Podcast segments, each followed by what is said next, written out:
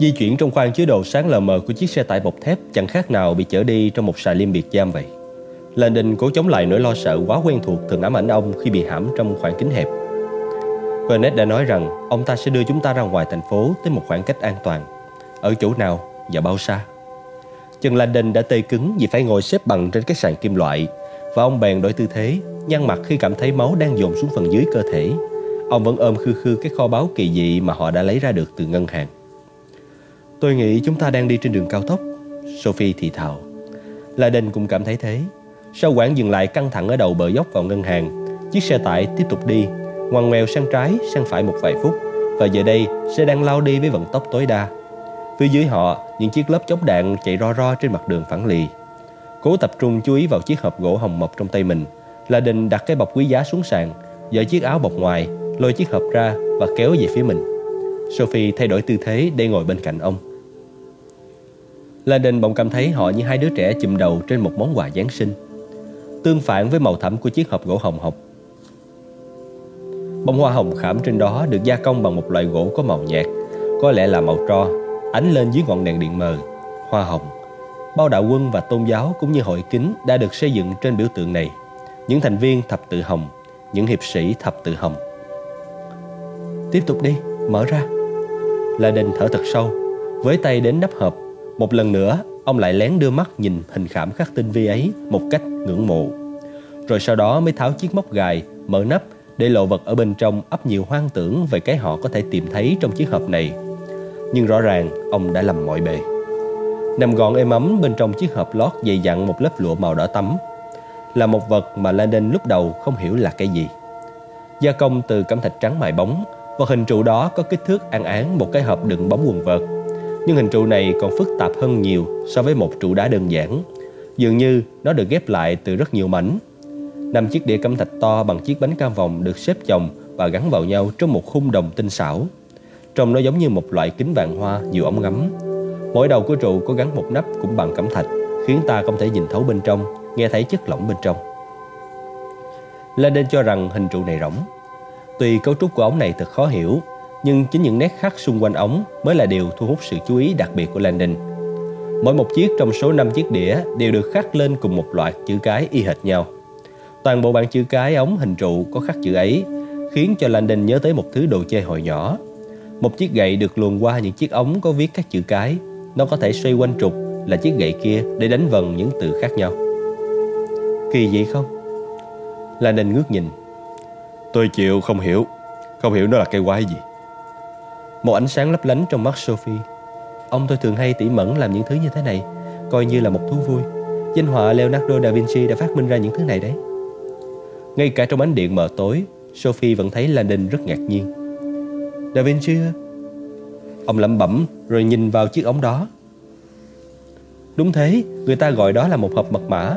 Theo ông tôi nói, những bản phát họa đều xuất xứ từ một trong những nhật ký bí mật của Da Vinci. Hộp mật mã để làm gì? Bằng vào các sự kiện diễn ra tối nay, Sophie biết rằng câu trả lời có thể chứa đựng cả những hàm ý thú vị. Đó chính là két ngầm dành cho việc cất giữ những thông tin tuyệt mật. Landon dương mắt to hơn. Sophie giải thích rằng để tạo ra những mô hình theo phát minh của Da Vinci là một trong những thú tiêu khiển mà ông cô yêu thích nhất. Là một nghệ nhân tài năng đã miệt mài hàng giờ trong xương gỗ và kim loại của mình, Jacques Chenier khoái bắt chước các nghệ nhân bậc thầy như Fabet và một người khác ít tính nghệ thuật hơn nhưng lại thực tế hơn nhiều, đó là Da Vinci. Chỉ cần liếc sơ qua nhật ký của Da Vinci cũng thấy rõ tại sao danh họa này lại nổi tiếng ngang nhau về cái tật thiếu sự hoàn tất cũng như về tài năng kiệt xuất. Da Vinci đã phát thảo ra những dự thảo cho hàng trăm phát minh mà ông chưa bao giờ hoàn tất. Một trong số những thứ tiêu khiển ưa thích của Jacques Sonnier là thực hiện những sáng kiến đột xuất còn mơ hồ của Da Vinci. Những kiểu đồng hồ, những ống dẫn nước, những hộp mật mã và thậm chí là cả mô hình một hiệp sĩ Pháp thời Trung Cổ có đầy đủ khớp nối, mà giờ đây vẫn kiêu hãnh đứng trên bàn làm việc trong văn phòng của ông. Được Da Vinci thiết kế vào năm 1495 như là kết quả tự nhiên của thời kỳ đầu ông nghiên cứu khoa giải phẫu học và động lực học. Cơ chế bên trong của robot hiệp sĩ này có những dây chằng và khớp nối chính xác được thiết kế để có thể đứng dậy từ tư thế ngồi, vẫy tay và cử động đầu thông qua một chiếc cổ rất linh hoạt, cũng như đóng, mở được làm rất chính xác về mặt giải phẫu học. Sophie vẫn luôn đinh ninh rằng chàng hiệp sĩ mặc áo giáp ấy là đồ vật đẹp nhất mà ông cô từng làm. cho tới khi cô trông thấy hộp mật mã trong chiếc hộp gỗ hồng mộc này. Ông đã làm cho tôi một trong những thứ này khi tôi còn nhỏ, nhưng tôi chưa bao giờ thấy một đồ vật nào to và công phu đến thế này cả. Từ nãy, mắt Landon vẫn không rời khỏi chiếc hộp. Tôi chưa bao giờ nghe thấy người ta nói đến một hộp mật mã. Sophie chẳng lấy làm ngạc nhiên. Hầu hết những phát minh chưa thực hiện của Da Vinci chưa hề được nghiên cứu, thậm chí chưa có ai đặt tên cho chúng. Cái từ hộp mật mã này có thể là một sự sáng tạo của ông cô thôi. Một tiêu đề thích hợp cho cái khí cụ đã sử dụng khoa học mật mã để bảo vệ những thông tin được viết trên những cuộn giấy hay những văn bản chép tay thời cổ. Sophie biết Da Vinci là người tiên phong trong lĩnh vực mật mã, mặc dù hiếm khi ông được công nhận là thế. Những giảng viên trong trường đại học của Sophie trong khi thuyết trình về các phương pháp lưu giữ thông tin qua mật mã trên máy tính đã hết lời ngợi ca những mật mã gia thời nay như Zimmerman và Strider, mà chẳng hề nhắc đến một điều là từ mấy thế kỷ trước, Leonardo da Vinci đã phát minh ra một trong số những nguyên lý sơ đẳng đầu tiên của việc sử dụng mật mã cùng với chìa khóa mở mã. Tất nhiên, ông của Sophie là người đầu tiên nói cho cô biết về điều ấy khi chiếc xe tải bọc thép gầm rú trên đường cao tốc. Sophie giải thích cho Landon rằng hộp mật mã là giải pháp của Da Vinci cho tình thế nan giải khi phải gửi những thông điệp bí mật đến những nơi xa.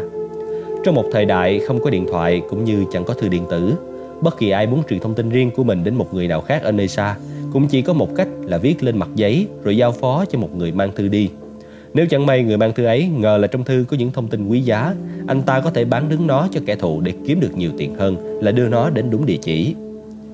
Nhiều bộ óc lớn trong lịch sử đã phát minh ra các phương pháp sử dụng mật mã để giải quyết những thách thức trong việc bảo vệ dữ liệu. Julius Caesar phát minh ra cách viết mật mã được gọi là hộp Caesar. Mary, nữ hoàng Scotland, đã tạo ra mật mã thay thế và gửi đi những thông cáo bí mật từ nhà tù. Và nhà khoa học xuất sắc người Ả Rập Abu Yusuf Isman Al-Kidi đã bảo vệ được những bí mật của mình bằng một mật mã thay thế tài tình sử dụng nhiều chữ cái khác nhau. Tuy nhiên, Da Vinci lại né tránh toán và mật mã học để tìm một giải pháp cơ học. Hộp mật mã, một thứ container sách tay có thể đảm bảo an toàn cho những lá thư, những tấm bản đồ, biểu đồ hay bất cứ thứ gì khác. Một khi thông tin được khóa bên trong hộp mật mã thì chỉ những ai biết chính xác mật khẩu mới có thể truy nhập được. Chúng ta cần phải có một mật khẩu. Hộp mật mã vận hành rất giống loại khóa chữ dùng cho xe đạp. Nếu ta xoay các vòng số vào đúng vị trí, khóa sẽ tuột ra. Hộp mật mã này có 5 đĩa khắc chữ cái. Khi ta xoay chúng vào đúng trình tự, các lẫy khóa bên trong sẽ thẳng hàng và toàn bộ hình trụ sẽ rời ra. Vậy còn bên trong? Một khi hình trụ này rời ra, ta sẽ thấy một khoang rộng ở giữa. Khoang này có thể chứa một cuộn giấy, trên đó có ghi lại những thông tin ta muốn giữ bí mật. Lai Đình có vẻ thông tin. Cô nói ông cô đã từng làm cho cô những thứ như thế này khi cô còn nhỏ sao? Dân, một vài thứ nhỏ hơn thế này nữa. Hai lần vào dịp sinh nhật tôi, ông đã cho tôi mượn một hộp mật mã và một câu đố. Lời giải cho câu đố đó chính là chìa khóa để mở hộp mật mã. Và do đoán ra lời giải, tôi đã mở được hộp và tìm thấy tiếp chúc mừng sinh nhật của mình. Cô mất quá nhiều công để được một tấm hiệp đấy. Không, tấm thiếp bao giờ cũng có một câu đố khác hoặc một đầu mối khác. Ông bao giờ cũng thích những cuộc săn lùng kho báu công phu diễn ra xung quanh căn nhà của chúng tôi. Một loạt các đầu mối dần dần đưa tôi đến với một món quà thực sự. Mỗi một cuộc săn lùng kho báu lại là một trắc nghiệm về tính cách và trình độ của tôi, để chắc chắn rằng tôi xứng đáng được những phần thưởng đó, và những trắc nghiệm ấy chưa bao giờ đơn giản cả. Lenin lại đưa mắt nhìn cái hộp một lần nữa, Trong ông vẫn còn đầy vẻ hoài nghi Nhưng tại sao không cậy nó rời ra hoặc đập tan nó ra Chất kim loại này trông có vẻ mảnh và cẩm thạch là một loại đá mềm mà. Sophie mỉm cười. Bởi vì Da Vinci rất tinh ranh, Nên đã phòng ngừa điều đó. Ông đã thiết kế hộp mật mã sao cho Nếu có ai đó cố cưỡng mở nó ra bằng mọi cách, Thông tin bên trong hình trụ này sẽ tự hủy. Anh xem đây. Sophie với tay vào trong hộp Và thận trọng nhấc chiếc ống hình trụ lên.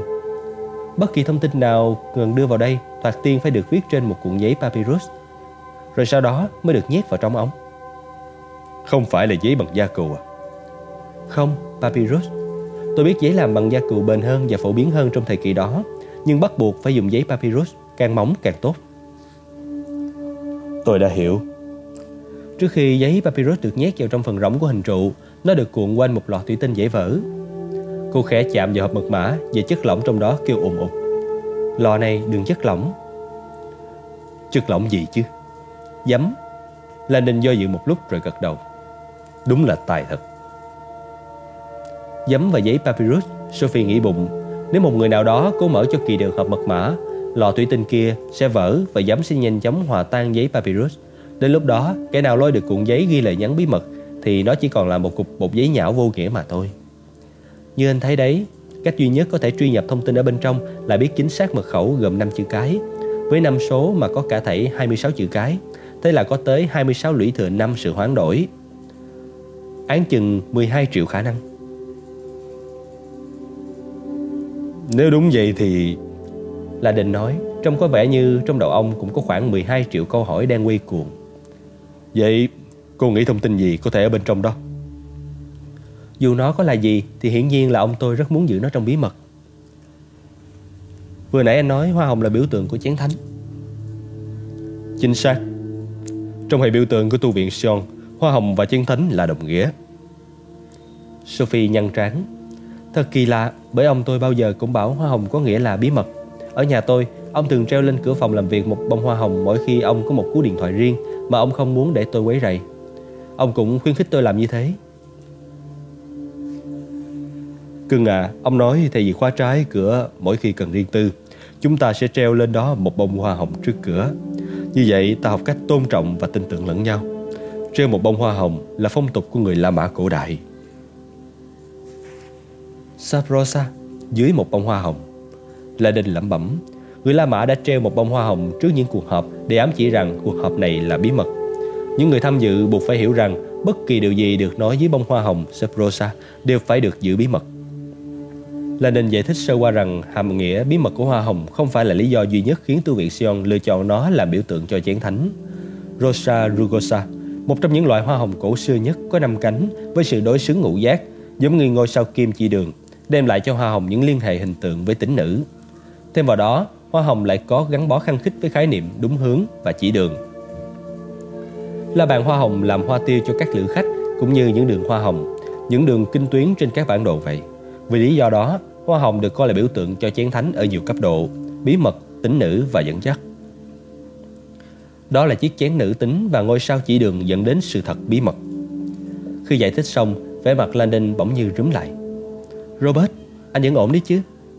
Mắt Landon dán chặt vào chiếc hộp bằng gỗ hồng mộc. Dưới hoa hồng. Ông nghẹn lại, một vẻ mặt hoang mang dễ sợ bao trùm khắp cả khuôn mặt. Không thể là như thế được. Cái gì vậy? ẩn sau dấu hiệu hoa hồng. Hộp mật mã này, tôi nghĩ là tôi biết nó là cái gì rồi. Robert Landon hầu như không tin vào giả thuyết của chính mình, nhưng bằng vào người đã giao lại cho họ cái trụ đá cùng cách thức ông ấy chuyển giao nó cho họ.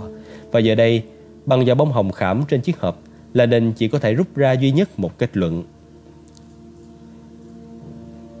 Mình đang cầm viên đá đỉnh vòm của tu viện Sion. Truyền thuyết là rất cụ thể. Viên đá đỉnh vòm là một viên đá được mã hóa bằng dấu hiệu hoa hồng. Robert à, có chuyện gì vậy? Lại đình cần một chút thời gian để tập hợp những suy nghĩ của mình. Ông cô có bao giờ nói với cô về một cái gì đó gọi là Clef de Voyou không? Có nghĩa là chìa khóa vào hầm két ư? Sophie dịch câu hỏi của Landon. Không, cái đó là dịch theo nghĩa đen. Clef de Voyou là một thuật ngữ kiến trúc thông dụng. Vault ở đây không chỉ là hầm cất giữ đồ quý giá ngân hàng, mà chỉ là cái vòm của một cửa tò vò, thí dụ như trần vòm. Nhưng mà trần nhà xây hình vòm thì làm gì có chìa khóa? Trên thực tế chúng lại có.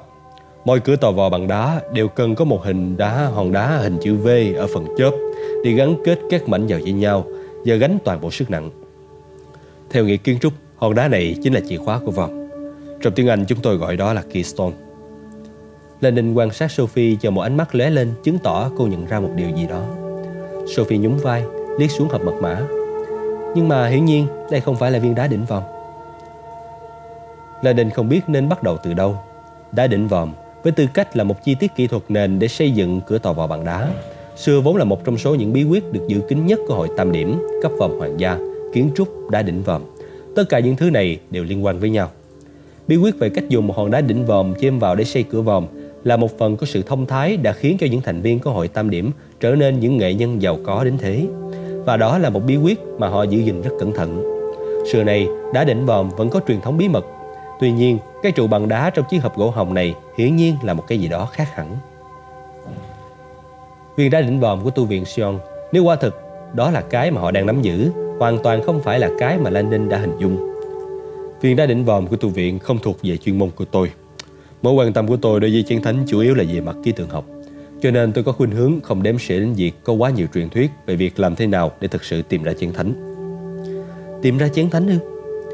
Lenin gật đầu một cách không thoải mái rồi cẩn trọng nói tiếp. Sophie này, theo các truyền thuyết kể về tư viện Sion, viên đá định vòm là một tấm bản đồ được mã hóa, một tấm bản đồ tiết lộ nơi cất dấu chiến thánh. Và anh nghĩ đây chính là viên đá đỉnh vòm ấy sao? Lenin cũng chẳng biết phải nói gì, ngay cả với ông, điều đó nghe cũng khó tin. Vậy mà viên đá đỉnh vòm lại là kết luận logic duy nhất mà ông có thể rút ra. Một hòn đá mạ hóa được giấu bên dưới dấu hiệu hoa hồng.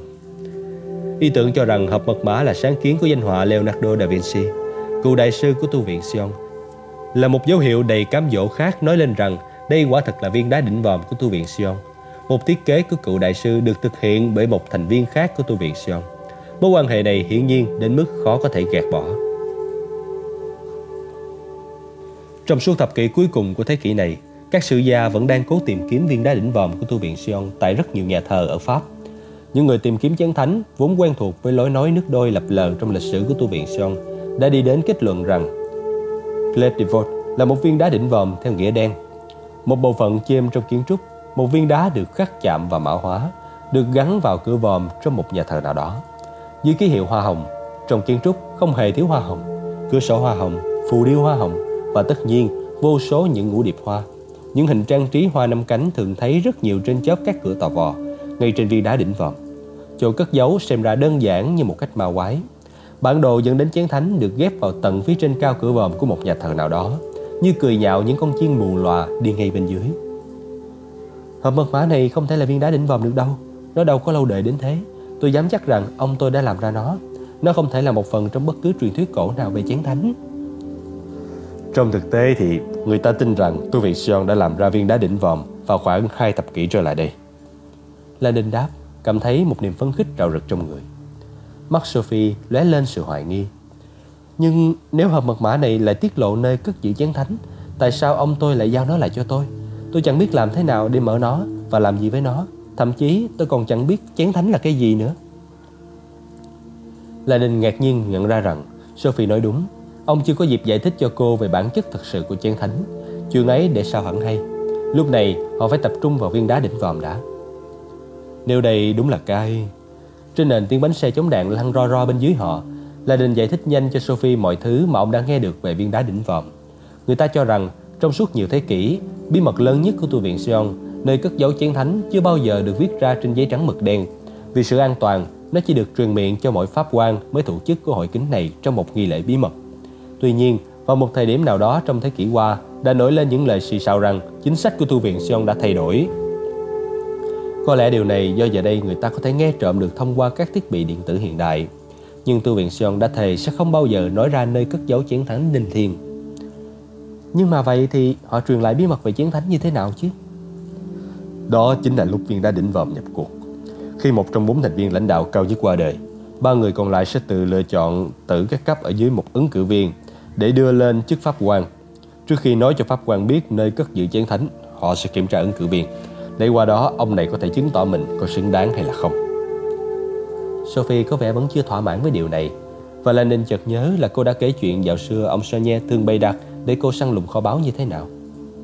Phải thừa nhận là viên đá đỉnh vòm cũng là một khái niệm tương tự. Vậy thì những cuộc sát hạch như thế này cực kỳ phổ biến trong những hội kính. Hội kính được biết đến nhiều nhất là hội tam điểm. Trong hội này, các thành viên muốn thăng cấp phải chứng tỏ mình có khả năng giữ bí mật, phải biết hành lễ và qua những trắc nghiệm chứng tỏ giá trị của mình trong vòng nhiều năm Nhiệm vụ khó dần lên cho đến khi đạt tới đỉnh điểm là được lên cấp 32 trong hội tam điểm. Vậy viên đá đỉnh vòm này nếu pháp quan kế nhiệm trong tu viện Sion có thể mở được nó, ông ta sẽ chứng tỏ mình xứng đáng được nắm thông tin mà nó ẩn chứa. Tôi quên mất là cô rất có kinh nghiệm trong loại trò chơi này. Không chỉ với ông tôi đâu, trong mật mã học, cái đó gọi là ngôn ngữ tự cho phép. Có nghĩa là nếu anh đủ thông minh để đọc được mật mã đó thì anh được phép biết người ta đang nói gì là đình đắn đo một thoáng. Sophie này, cô có nhận thấy rằng nếu đây quả thực là viên đá đỉnh vòm, thì việc ông cô được nắm giữ nó hàm nghĩa rằng ông cô là người có quyền lực đặc biệt trong tu viện Sion. Hẳn ông phải là một trong bốn thành viên cao nhất của tổ chức này. Sophie thở dài. Ông tôi là một thành viên có nhiều quyền lực trong một hội kính. Tôi dám chắc điều đó. Tôi chỉ có thể cho rằng đó là tu viện Sion. Cô đã biết ông cô có chân trong hội kính sao? Tôi đã thấy một vài điều không nên thấy 10 năm trước đây. Tôi và ông tôi đã không nói chuyện với nhau kể từ đó. Ông tôi không chỉ là một thành viên hàng đầu, mà còn... Tôi tin rằng ông chính là người đứng đầu tổ chức này. Là đình không sao tin được vào điều Sophie vừa nói. Đại sư, nhưng mà làm sao cô có thể biết được điều này? Tôi không muốn nhắc đến chuyện này nữa. Sophie ngoảnh đi, vẻ mặt vừa kiên quyết vừa đau đớn ngang nhau. La đình ngồi lặng đi ngỡ ngàng. Jacques Sonnier là đại sư.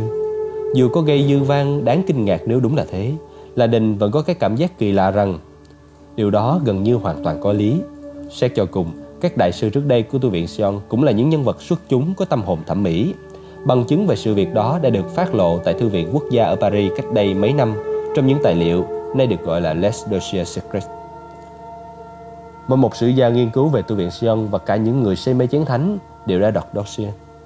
Được vào phiếu số 41M và 249, Le Dossier Secret đã được nhiều chuyên gia chứng thực và hồ sơ này xác nhận rành rành những gì các sử gia đã ngờ ngợ trong một thời gian dài.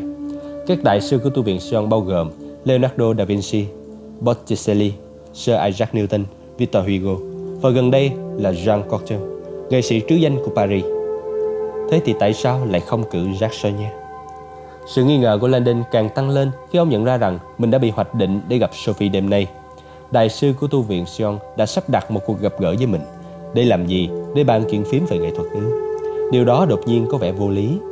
Xét cho cùng, nếu linh cảm của Landon là đúng, thì đại sư của tu viện Sion vừa chuyển giao viên đá đỉnh vòng huyền thoại của tổ chức này cho cô cháu gái và lệnh cho cô tìm gặp Landon. Thật là khó tin Trí tưởng tượng của Landon không thể nghĩ ra được bất kỳ một hoàn cảnh nào khả dĩ giải thích được ứng xử của Sonia. Ngay cả nếu Sonia sợ là bản thân mình sẽ chết, thì vẫn còn ba pháp quan kia nắm giữ được bí mật đó, đảm bảo được an toàn cho tu viện Sion mà. Vậy thì tại sao Sonia lại liều lĩnh trao cho cô cháu gái viên đá đỉnh vòm, nhất là khi hai ông cháu đang bất hòa với nhau? Và tại sao lại kéo Landon, một người hoàn toàn xa lạ vào cuộc? Một mảnh của trò chơi chấp hình này bị thiếu, Landon nghĩ bụng. Rõ ràng câu trả lời chưa đến ngay được. Tiếng động cơ chậm lại khiến cả hai người phải ngước lên. Bánh xe nghiến trên sỏi lạo xạo. Tại sao chưa chi ông ta đã dừng lại? Landon tự hỏi. Venet đã hứa sẽ đưa họ đến một nơi an toàn cách xa thành phố cơ mà. Chiếc xe tải giảm tốc độ đến gần như bò qua đoạn đường gồ ghề. Sophie nhìn Landon lo lắng, Đóng vội chiếc hộp lại và cài móc. Landon lại đẩy chiếc áo khoác của mình lên. Khi chiếc xe tải dừng lại Máy vẫn để chạy không trong khi khóa ở cửa sau xe bắt đầu xoay. Khi mở cửa ra Lê Đinh ngạc nhiên thấy họ đang đậu xe ở một khu rừng cách xa đường quốc lộ. Venet hiện ra trước mặt hai người, một vẻ căng thẳng trong mắt, một khẩu súng lục trong tay. Tôi xin lỗi vì điều này, thực sự tôi không còn lựa chọn nào khác. Andre Venet trông có vẻ lấm ngóng với khẩu súng lục, nhưng mắt ông long lanh một quyết tâm mà Landon cho rằng chớ có dại mà chống lại. E rằng tôi phải cương quyết thôi. Đặt chiếc hộp xuống Venet vừa nói vừa chỉ súng vào hai người ở đằng sau. Chiếc xe vẫn đầy nổ máy. Sophie ghi chặt chiếc hộp trước ngực. Ông nói với ông là ông tôi Và ông là bạn kia mà. Tôi có bổn phận bảo vệ tài sản riêng của ông cô Và đó đích thị là điều tôi đang làm. Giờ thì đặt chiếc hộp lên sàn xe đi. Nhưng mà ông tôi đã giao vật này lại cho tôi. Làm nhanh đi. Phoenix ra lệnh và giơ súng lên. Sophie đặt chiếc hộp xuống cạnh chân mình La Đình quan sát chiếc nòng súng lúc này đã xoay về phía ông. Ông La Đình, mang chiếc hộp lại cho tôi. Và nên biết rằng sự dĩ tôi yêu cầu ông làm điều đó là vì ông thì tôi sẽ không ngần ngại nổ súng đâu. Landon nhìn chăm chăm vào người chủ ngân hàng, vẻ mặt không tin. Tại, tại sao ông làm vậy? Thế em cho là tại sao? Venice sẵn giọng, thứ tiếng Anh trò trẻ của ông trở nên cọc cằn. Là để bảo vệ tài sản của khách hàng của tôi. Giờ đây chúng tôi mới là khách hàng của ông mà. Mặt của Venice trở nên lạnh tanh Một sự thay đổi kỳ dị. Cô Neville Tôi không biết đêm nay làm cách nào mà hai người có được chiếc chìa khóa và số tài khoản. Nhưng rõ ràng điều này có dính líu đến hành vi phạm pháp. Nếu mà tôi biết mức độ phạm tội của hai người đến đâu Thì có lẽ tôi đã không giúp hai người thoát ra khỏi ngân hàng. Tôi đã nói với ông rồi Chúng tôi không liên quan gì đến cái chết của ông tôi cả. Venice nhìn Landon. Nhưng Đài thì nói rằng Ông bị truy nã không chỉ vì đã sát hại ông Jacques Sagnier mà còn giết cả ba người đàn ông khác nữa, đúng không Laden? Cái gì? Ba vụ giết người nữa hả? Con số trùng hợp ấy còn làm ông choáng hơn việc bị coi là... Cái gì? Laden như bị sát đánh. Ba vụ giết người ư? Con số trùng hợp ấy còn làm ông choáng hơn là việc bị coi là nghi phạm chính. Điều này có vẻ quá vô lý, không thể là một sự trùng hợp được. Ba pháp quan La Đen nhìn xuống chiếc hộp bằng gỗ hồng mộc. Nếu như bà pháp quan bị sát hại thì sao nha chẳng có sự lựa chọn nào. Ông buộc phải chuyển viên đá đỉnh vòm cho một người nào đó. Cảnh sát sẽ giải quyết chuyện này khi tôi giao ông cho họ. Tôi đã để ngân hàng chúng tôi dính líu quá sâu vào vụ này rồi. Sophie đưa mắt nhìn Venice. Rõ ràng là ông không hề có ý định nộp chúng tôi cho cảnh sát. Nếu thế, ông đã đưa chúng tôi quay trở lại ngân hàng. Nhưng thay vào đó, ông đã dẫn chúng tôi đến đây, rồi chĩa súng vào chúng tôi, đúng không nào? Ông cô thuê tôi vì một lý do duy nhất. Giữ cho tài sản của ông vừa an toàn lại vừa bí mật. Bất kể chiếc hộp kia chưa thứ gì bên trong Tôi cũng không may may có ý định để nó trở thành một tang chứng được liệt kê trong một vụ điều tra của cảnh sát đâu. Nào Landon, đưa chiếc hộp đó cho tôi. Sophie lắc đầu. Đừng, đừng làm thế. Tiếng nổ phát ra và một viên đạn găm vào thành xe trước mặt ông ta Tiếng vang làm rung phần sau chiếc xe tải Và vỏ viên đạn rơi xuống sàn của thùng đựng hàng. Mẹ kiếp, Landon sững người. Venet nói giọng tự tin hơn. Ông Landon cầm cái hộp lên. Landon nhấc chiếc hộp lên. Giờ thì mang nó lại cho tôi. Venet nhầm nhầm súng Đứng trên mặt đất phía sau cái giảm sóc Đang thẳng cánh chỉ súng vào trong thùng đựng hàng. Cầm chiếc hộp trong tay Landon đi qua thùng xe ra phía cánh cửa đã mở. Mình phải làm một cái gì đó Landon nghĩ bụng Mình sắp giao cho ông ta viên đá đỉnh vòm của tôi viện Sion khi Landon đi về phía cánh cửa, vị trí cao hơn so với mặt đất của ông trở nên rõ ràng hơn. Và ông tự hỏi liệu có thể tận dụng lợi thế này bằng cách nào đó. Khẩu súng của Venet mặc dù được dơ lên chỉ nhằm đến đầu gối của Landon, có lẽ một cú đá thật trúng chăng. Nhưng không may, khi Landon đến gần thì Venet dường như cũng cảm thấy nguy hiểm đang rình rập, nên ông ta lùi lại phía sau vài bước, cách chỗ cũ tầm 2 mét. Ngoài tầm với rồi. Venet ra lệnh. Đặt chiếc hộp cạnh cửa xe đi. Không còn lựa chọn nào khác, La Đinh quỳ xuống đặt chiếc hộp cổ hồng ở mép khoang chứa hàng ngay trước khi cánh cửa mở. Giờ thì hãy đứng lên. La Đinh nhõm dậy nhưng rồi dừng lại, liếc nhìn chiếc vỏ đạn lăn lóc trên sàn xe cạnh bề cửa. Đứng dậy mau, và tránh xa cái hộp ra. La Đinh dừng lại một lúc lâu hơn, liếc nhìn bề cửa bằng kim loại rồi đứng dậy. Trong khi làm như vậy, ông lén gạt chiếc vỏ đạn qua mép cửa xuống cái gờ hẹp, bề dưới cửa sau xe. Đứng thẳng người lên, La Đinh lùi về phía sau. Tiên tư dách sau rồi quay lưng lại đi. La Đình vâng lệnh. Venet cảm thấy tim mình đập thình thịch. Ngắm súng bằng tay phải Ông với tay trái ra để lấy chiếc hộp gỗ. Ông phát hiện ra rằng chiếc hộp quá nặng Phải dùng hai tay mà thôi. Quay sang nhìn hai tù binh của mình Ông tính toán cơ nguy. Cả hai đều cách ông khoảng 5 mét Ở tầng cuối khoang chứa hàng Quay lưng về phía ông. Venet đã quyết định Vội vàng ông đặt khẩu súng lên thanh giảm sóc nhấc chiếc hộp lên bằng cả hai tay Đặt nó xuống đất rồi lập tức chập lấy khẩu súng và chỉ vào khoang chứa hàng. Cả hai tù nhân đều không nhúc nhích. Tuyệt, giờ đây chỉ còn việc đóng và khóa cửa lại để tạm chiếc hộp trên mặt đất. Ông nắm lấy cánh cửa kim loại rồi bắt đầu hì hục đóng lại. Khi cánh cửa quay qua mặt ông, Vernet với tay lên chiếc thang đơn cần được đẩy vào đúng chỗ. Cánh cửa đóng đánh thình và Venet vội với lấy chiếc thang kéo sang trái. Chiếc thang trượt vài phân rồi bất ngờ dừng két lại, không thẳng hàng với chốt. Có chuyện gì đây? Vernet kéo lại một lần nữa nhưng than vẫn không sao đóng vào được. Các bộ phận bị vên rồi, cửa không tài nào đóng chặt vào được. Hoảng lên, ông xô mạnh cánh cửa từ phía ngoài nhưng nó vẫn không nhúc nhích. Một cái gì đó đang chèn cánh cửa lại. Vernet xoay người, lao cả bả vai vào cánh cửa nhưng lần này cánh cửa vẫn bật ra, đập vào mặt Vernet và quật ông ngã sóng xoài trên mặt đất. Mũi bầm dập đau điếng. Khẩu súng văng đi khi Venet đưa tay lên ôm mặt và cảm thấy máu âm thầm chảy xuống từ sống mũi. Robert Landon chạm đất ở đâu đó gần đấy. Venet cố đứng dậy nhưng ông chẳng nhìn thấy gì cả. Mắt ông nhòa đi và ông lại ngã vật ra. Sophie Neville đang hét lớn điều gì đó. Một lúc sau, Venet cảm thấy một đám bụi đất và khói thải tạt vào mặt. Nghe thấy tiếng lớp xe lạo xạo trên sỏi, ông nhổm dậy đúng lúc kịp nhìn thấy khoảng cách rộng giữa bánh trước và bánh sau không vào trúng quẹo cửa. Một tiếng ngầm vang lên khi cái giảm sóc phía trước xe đâm sầm vào một cái cây. Động cơ gầm rú và cái cây ngã nghiêng. Cuối cùng, cái giảm sóc bị xe gãy làm đôi. Chiếc xe bọc thép chồng chành lao đi. Cái giảm sóc phía trước xe kéo lê theo Khi chiếc xe tải tới đường lát nhựa Một chùm tia lửa lóe sáng trong đêm tối Đẩy chiếc xe tải đi với tốc độ tối đa Vernet quay mắt nhìn lại mặt đất Chỗ mới đây chiếc xe còn đậu Ngay cả dưới ánh trăng mờ Ông vẫn có thể thấy chẳng còn gì ở đó Chiếc hộp gỗ đã biến mất Chiếc Fiat không có gì nổi bật, rời Castel Gandolfo. Ngoằn ngoèo đi xuống, Qua đồi Alban Vào thung lũng phía dưới. Ngồi ghế sau Giám mục Arin Garosa mỉm cười, Cảm thấy sức nặng của những tờ trái phiếu trong chiếc cặp. Trên lòng mình Và tự hỏi, còn bao lâu nữa Ông và thầy giáo mới có thể tiến hành cuộc trao đổi? 20 triệu euro, Món tiền này sẽ mang lại cho Arin Garosa Thứ quyền lực có giá trị hơn thế nhiều. Trong khi chiếc xe lao nhanh trên đường về Roma Arin Garosa lại một lần nữa nhận thấy mình đang băn khoăn tự hỏi tại sao thầy giáo vẫn chưa liên lạc với ông. Rút máy điện thoại di động ra khỏi túi áo chùm thầy tu, ông kiểm tra tín hiệu sóng, cực yếu.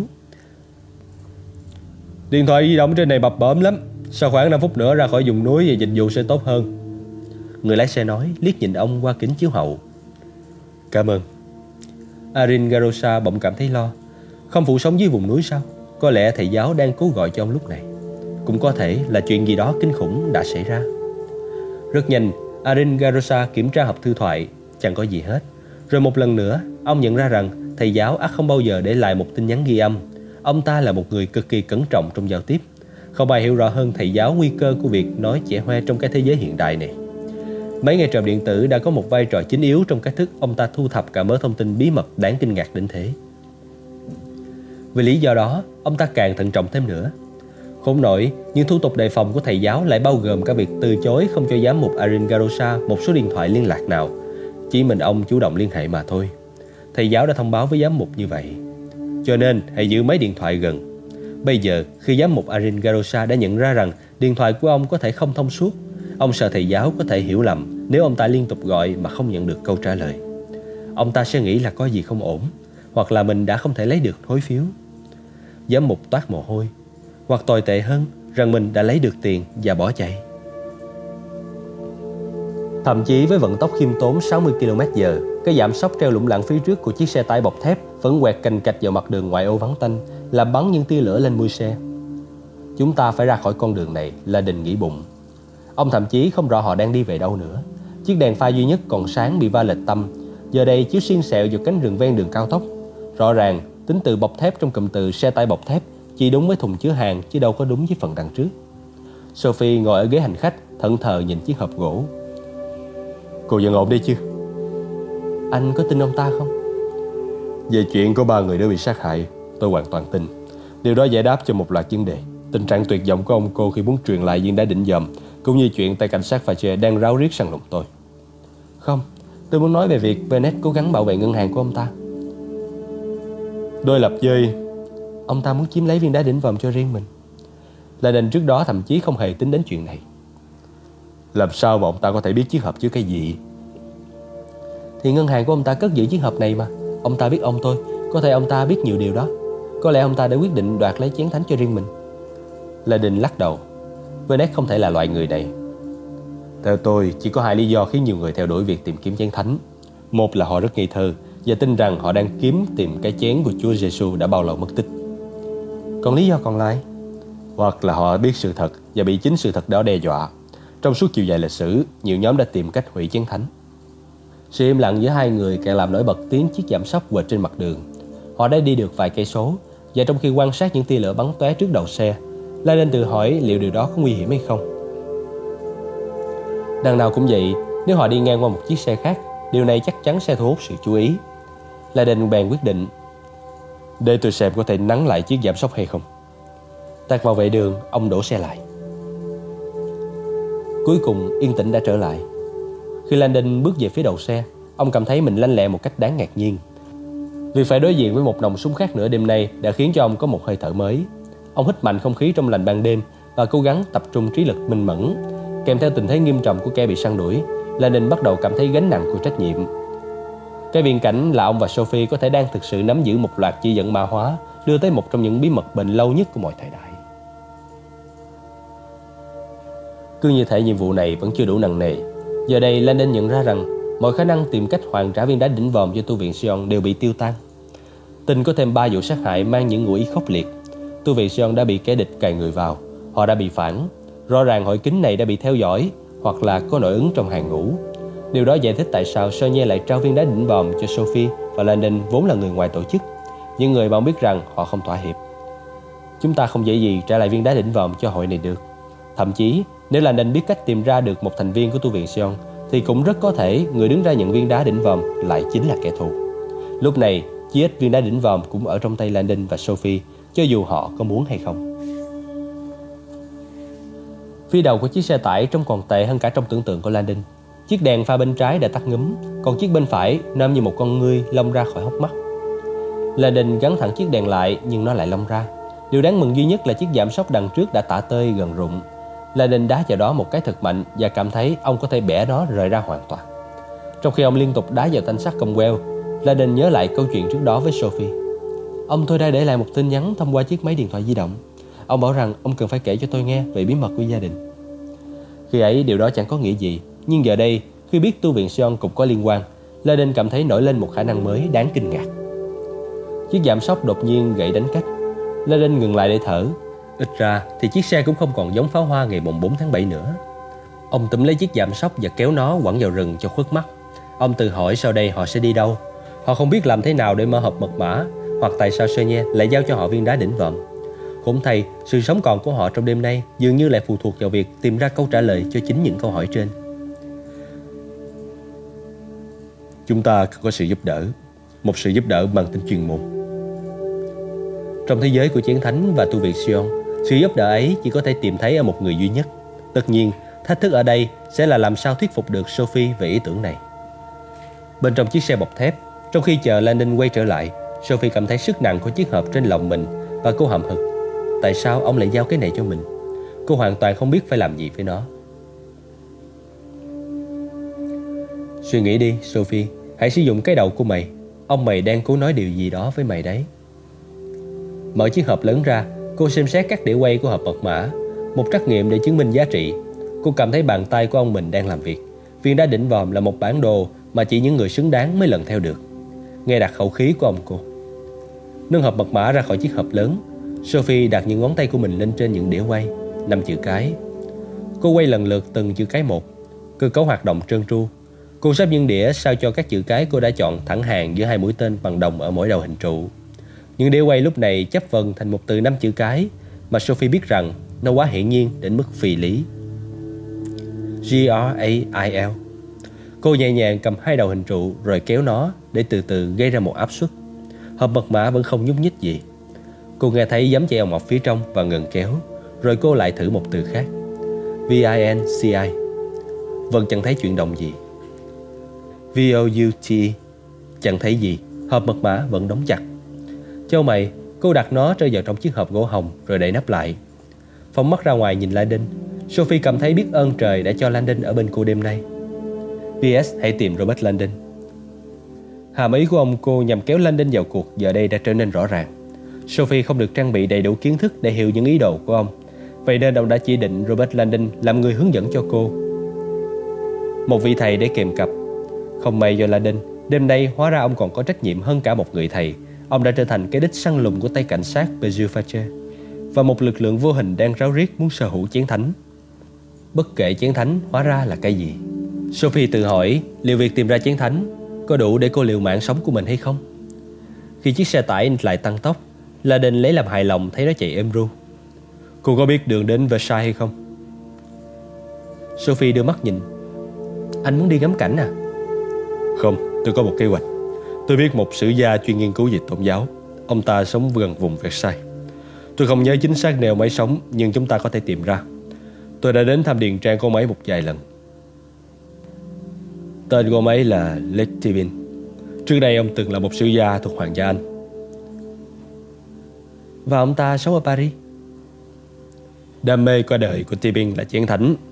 Khi những xì xào về viên đá định vọp của tu viện Sion nổi lên khoảng 15 năm về trước, ông đã chuyển tới Pháp nhằm tìm kiếm trong các nhà thờ với hy vọng sẽ tìm thấy nó. Ông đã viết một vài cuốn sách về viên đá định vòm của tu viện Sion và chiến thánh. Ông có thể giúp chúng ta mở được hộp mật mã và gợi ý cho chúng ta nên làm gì tiếp theo. Mắt Sophie tỏ vẻ thận trọng. Anh có thể tin được ông ta sao? Về mặt nào đó Về việc ông ta sẽ không đánh cắp thông tin nữa và dĩ nhiên là không nộp chúng ta cho cảnh sát. Tôi không có ý định nói cho ông ấy biết cảnh sát đang truy lùng chúng ta đâu. Tôi hy vọng ông ấy sẽ cho chúng ta tá túc cho đến khi chúng ta làm rõ mọi chuyện. Robert này, anh có nghĩ tới việc mọi đài truyền hình trên đất Pháp có thể đã sẵn sàng phát đi hình ảnh của chúng ta hay không? Benjamin Fache luôn biết cách lợi dụng các phương tiện truyền thông. Hắn sẽ không để chúng ta tự do đi hết nơi này đến nơi khác mà không bị phát hiện đâu. Quá tuyệt vời. Landon nghĩ bụng. Cuộc ra mắt của mình trên truyền hình Pháp sẽ mang tiêu đề Kẻ bị săn lùng ráo riết nhất Paris Chí ít, Jonas Forman cũng sẽ hài lòng. Mỗi khi Landon được đưa tin lên báo đài Số lượng sách bán ra của ông ta đều tăng vọt. Ông ta có phải là một người bạn tốt của anh không? Landon không tin Tibin là người ham theo dõi TV Nhất là vào giờ này. Nhưng dẫu sao câu hỏi đó của Sophie cũng đáng cân nhắc. Linh tính mách bảo Landon rằng Tibin là một người hoàn toàn đáng tin cậy Một bến đậu an toàn lý tưởng. Xét hoàn cảnh cụ thể Tibin có thể sẽ vượt lên bản thân Để cứu giúp họ đến mức tối đa có thể. Không chỉ vì ông ta chịu ơn Landon Mà còn vì ông là một chuyên gia nghiên cứu về chén thánh. Mà Sophie thì khẳng định rằng Ông cô là đại sư của tu viện Sion. Nếu Tibin nghe thấy điều này Ông ta ắt thèm nhỏ dãi muốn được giúp họ tháo gỡ chuyện này. Tibin có thể là một đồng minh đầy quyền năng. Điều đó còn phụ thuộc vào việc cô có muốn kể cho ông ta nghe những gì. Fache có thể sẽ treo thưởng bằng tiền đấy. Tin tôi đi Tiền là thứ chót hạng mà tay này cần đến. Letibin giàu theo cái cách giàu của những nước nhỏ Là hậu duệ của quận công đầu tiên của dòng họ Lancaster tại vương quốc Anh Tibin được nhận của cải theo cái cách cổ xưa, thừa kế Điền trang của ông ta ở vùng ngoại thành Paris là một cung điện thế kỷ 17 với hai con hồ riêng Laden gặp Tibin lần đầu tiên cách đây một vài năm thông qua đài phát thanh Anh quốc BBC. Tibin đã tiếp cận BBC với đề nghị làm một bộ phim tài liệu lịch sử. Trong đó, ông sẽ giới thiệu lịch sử đầy xung đột của chiến thánh với khán giả xem truyền hình. Những nhà sản xuất chương trình của BBC rất thích giả thuyết sốt dẻo của Tibin, cũng như công việc nghiên cứu uy tín và năng lực của ông. Nhưng người ta lo ngại rằng khái niệm này gây sốc và khó nuốt đến mức chung cuộc nó có thể làm hoen ố danh tiếng của đài với tư cách là một cơ quan báo chí có chất lượng. Theo gợi ý của Tibin, hãng BBC đã giải tỏa được nỗi sợ mất uy tín ấy bằng cách thỉnh cầu một số nhà sư học được khắp thế giới kính nể tham gia vào ba đoạn phim đặc biệt. Tất cả bọn họ đều xác định tính chất kỳ lạ của bí mật về chén thánh dựa trên nghiên cứu của riêng từng người. Landon ở trong số những nhân vật được lựa chọn ấy. Đài BBC đã đưa Landon đến điền trang của Tibin ở Paris bằng máy bay để quay phim. Landon ngồi trước máy quay trong phòng khách sang trọng của Tibin và tham gia vào câu chuyện của ông ta, thừa nhận thái độ hoài nghi ban đầu của mình khi nghe câu chuyện dị bản về chén thánh rồi miêu tả những năm nghiên cứu đã thuyết phục mình như thế nào để đi đến tin rằng câu chuyện đó là thật. Cuối cùng, Landon trình bày một vài trong số những nghiên cứu của riêng mình. Một loạt các mối liên hệ ký tượng học hỗ trợ mạnh mẽ cho những giả thuyết gây tranh cãi ấy. Khi chương trình phát ở Anh Quốc, bất chấp thành phần tham dự và những bằng chứng thông qua các tài liệu xác thực, giả thuyết này đã đụng chạm mạnh với nếp tư duy cơ đốc phổ biến đến nỗi lập tức vấp phải một cơn bão tố thù địch tẩy chay. Chương trình này chưa bao giờ được phát ở Mỹ nhưng ảnh hưởng của nó lại vang vọng khắp cả Đại Tây Dương. Ít lâu sau đó, Laden nhận được tấm thiếp từ một người bạn cũ, vài chữ đơn giản. Cả anh sao, Robert? Robert này, anh chắc chắn là chúng ta có thể tin người này đấy chứ? Tôi hoàn toàn chắc chắn. Chúng tôi là những đồng nghiệp, ông ta không cần tiền đâu. Và tình cờ tôi biết được rằng ông ấy rất khinh thường với cầm quyền Pháp. Chính phủ Pháp đã đánh thuế ông đến mức phi lý bởi vì ông đã mua một điểm mốc lịch sử. Ông ấy sẽ không vội vã hợp tác với Fache đâu.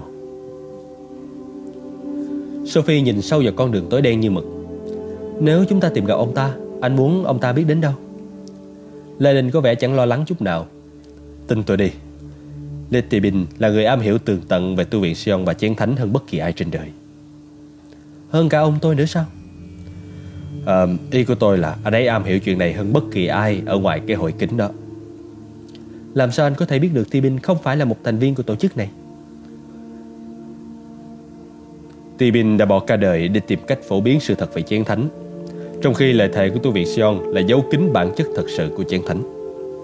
Theo tôi, điều đó nghe như một sự xung đột về lợi ích vậy Lê Đinh hiểu những lo lắng của cô Sonia đã trực tiếp trao lại cho cô hộp mật mã. Mặc dù cô chẳng biết nó đựng gì hoặc phải làm gì với nó, Nên cô rất ngần ngại khi phải dính dáng đến một người hoàn toàn xa lạ. Trong việc đánh giá những thông tin còn bí ẩn, Bản năng bao giờ cũng là một phương pháp có hiệu quả. Chúng ta chưa cần nói ngay với Tibin về viên đá đỉnh vòm đâu, Hoặc thậm chí là không cần nói gì hết. Ông ấy sẽ cho chúng ta một nơi trú ẩn, Cả thời gian để suy ngẫm, Và có thể khi chúng ta nói chuyện với ông ấy về chiến thánh, Biết đâu cô sẽ vỡ lẽ ra Tại sao ông cô lại trao cho cô viên đá đỉnh vòm Là cho chúng ta chứ. Là Đình cảm thấy một niềm tự hào khiêm tốn Và một lần nữa ông lại tự hỏi Tại sao ông Sonia cố ý gán ông vào chuyện này. Anh biết ít nhiều về nơi ở của Tibin chứ? Điện trang của ông ấy được gọi là Chateau Villette Sophie quay lại với vẻ không tin. Chính là Chateau Villette sao? Đúng vậy. Bạn anh ít đấy Cô biết điện trang ấy à? Tôi đã đi qua đó Nó nằm trong một vùng toàn các lâu đài Cách đây 20 phút lái xe. Xa đến vậy sao? Đúng thế Ngần ấy thời gian đủ cho anh nói cho tôi biết Chén thánh thực ra là cái gì. Lê Ninh dừng lại. Thôi được Tôi sẽ kể cho cô nghe tại nhà Tibin Ông ta và tôi chuyên về những lĩnh vực khác nhau của huyền thoại này. Cho nên nghe cả hai chúng tôi Cô sẽ nắm được đầy đủ câu chuyện về chén thánh. Ngoài ra chén thánh là cá cuộc đời Tibin nên nghe Lê kể chuyện chén thánh Cũng giống như nghe thuyết tương đối từ chính miệng của Einstein vậy. Hy vọng là ông Lake không phản đối khách đến vào lúc đêm khuya. Nói cho chính xác Đó đích thị là ngài Lake Là đình chỉ mắc lầm lẫn này có một lần. Tibin quả thật là một tính cách đặc biệt. Nữ hoàng đã phong tước hiệu hiệp sĩ cho ông cách đây mấy năm Sau khi ông soạn một bộ lịch sử kỳ vĩ về ngôi nhà ở xứ York.